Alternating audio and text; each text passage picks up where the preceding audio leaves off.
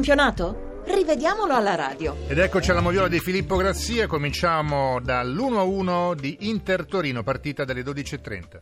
Sì, al 37esimo il primo episodio, un tiro dal limite di Cardi deviato da De Silvestri, finisce di poco fuori, ma l'azione parte con un fuorigioco di Cardi sul passaggio di Gagliardini, fuorigioco non segnalato dall'assistente Di Fiori. In caso di gol sarebbe intervenuto il VAR per annullarlo. Allo scadere del primo tempo Basilli gira di testa in rete un cross di Ljajic, Andanović devia con le dita il pallone sul fondo, ma Orsato e i suoi collaboratori non se ne accorgono e l'angolo per il Torino sfuma. Più avanti l'assistente Di Fiori fa pari e patta regalando un angolo al Torino di Ljajic, l'ultimo tocco. Al 79esimo Eder pareggia il bellissimo gol di Iago Falque su sponda di Cardi, gol buonissimo perché Eder è tenuto in gioco da Burdisso. Un minuto dopo Sirico ed Eder si avventano su un cross da destra, il primo ad arrivare è il portiere che respinge il pallone mentre la punta nerazzurra finisce a terra. Non c'è fallo e giustamente Orsato fa proseguire. 8 gli ammoniti. Manca però il giallo a Gagliardini, tra l'altro diffidato, che a inizio ripresa stende Di Silvestri senza avere la possibilità di colpire il pallone. Poco conta che Orsato indichi tanti nerazzurri pronti a intervenire. Il fallo è durissimo. Altro pareggio allo 0-0 tra Chievo e Napoli. All'82esimo Meggiorini si lamenta con l'arbitro dopo aver subito un colpo al collo del piede da Albiol nell'area partenopea. In realtà lo spagnolo anticipa nettamente l'avversario che cercava anche lui il pallone, contatto di gioco, non è rigore. A 2 minuti dal 90esimo un ass finisce a terra fuori area in seguito ad una spinta di Castro che sfugge all'arbitro Massa. Manca una punizione ai partenopei da posizione favorevole. La vittoria della Juventus 2-1 sul Benevento.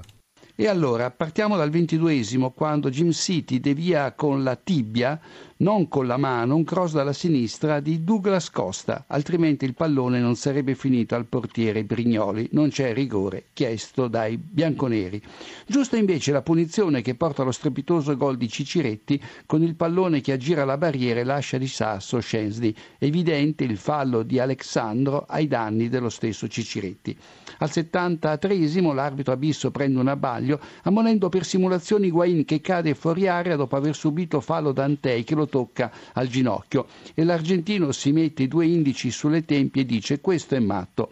Se la prova TV funzionasse davvero la ammonizione dovrebbe essere cancellata, ma ci sarebbe anche una punizione per l'atteggiamento dell'attaccante argentino. Fuori luogo poi anche il giallo di Dantei che non commette un fallo da ammonizione su Chiellini. Al minuto 80 Ciciretti cade nell'area bianconera senza subire fallo da Chiellini che lo ostacola in modo regolare. La vittoria della Roma 4-2 in casa della Fiorentina.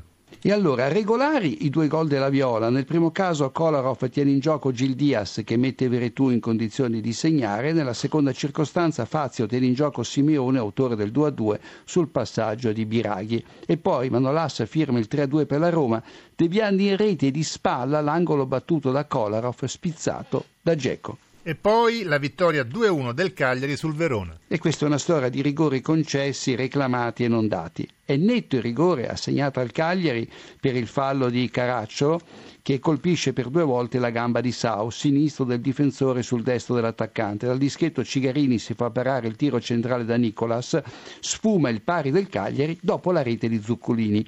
L'1-1 arriva comunque al 28esimo in modo fortuito sugli sviluppi di un angolo con il pallone che rimbalza sul ginocchio di Cepitelli e finisce in rete.